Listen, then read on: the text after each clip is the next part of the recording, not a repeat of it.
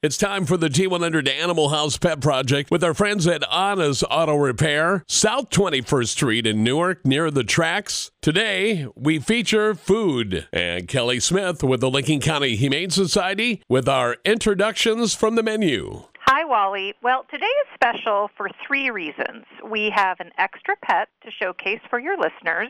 All three pets have been featured before and really, really want their forever homes and they're all named after food. So let's start with two dogs. BLT and Reuben.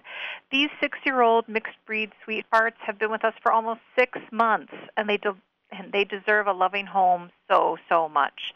Reuben and BLT came to us as part of that very large humane agent case back in September, where 14 dogs were removed from a single home and were extremely emaciated when they arrived at, uh, at our shelter.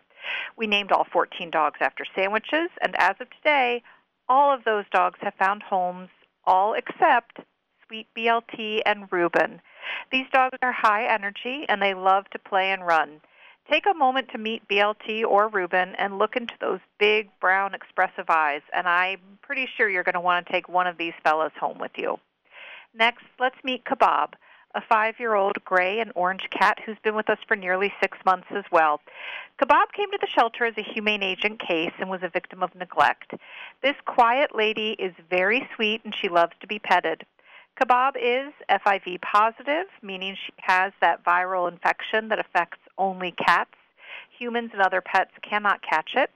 FIV can only be passed to other cats. I'm sorry, did I say, you might want to edit that out. Humans and other pets cannot catch FIV. If I said other cats, I meant other pets. FIV can be passed to other cats, but only through deep bite wounds. So Kabob could live in a house with other cats. If those cats get along, cats with FIV can live very long, healthy lives. Uh, Kabob, I should note, is currently living in a cat room with another FIV positive cat, and they cohabitate very peacefully. And Kabob will also do well as an only cat because she is so sweet and calm. If you'd like to meet BLT, Reuben Kabob, or any of our other adoptable pets, stop by the shelter. We are open 12 to 6 Thursday and 12 to 4 Friday through Sunday. Up next, we're going to talk about kitten season and where you can help. Yes, thank you so much, Wally. The temperatures are rising, which means the kitten population in Licking County will soon be rising too. Uh, we can only house during kitten season. We can only house so many kittens at our shelter, and once all our current foster homes are filled with those foster kitties, we simply can't take any more in.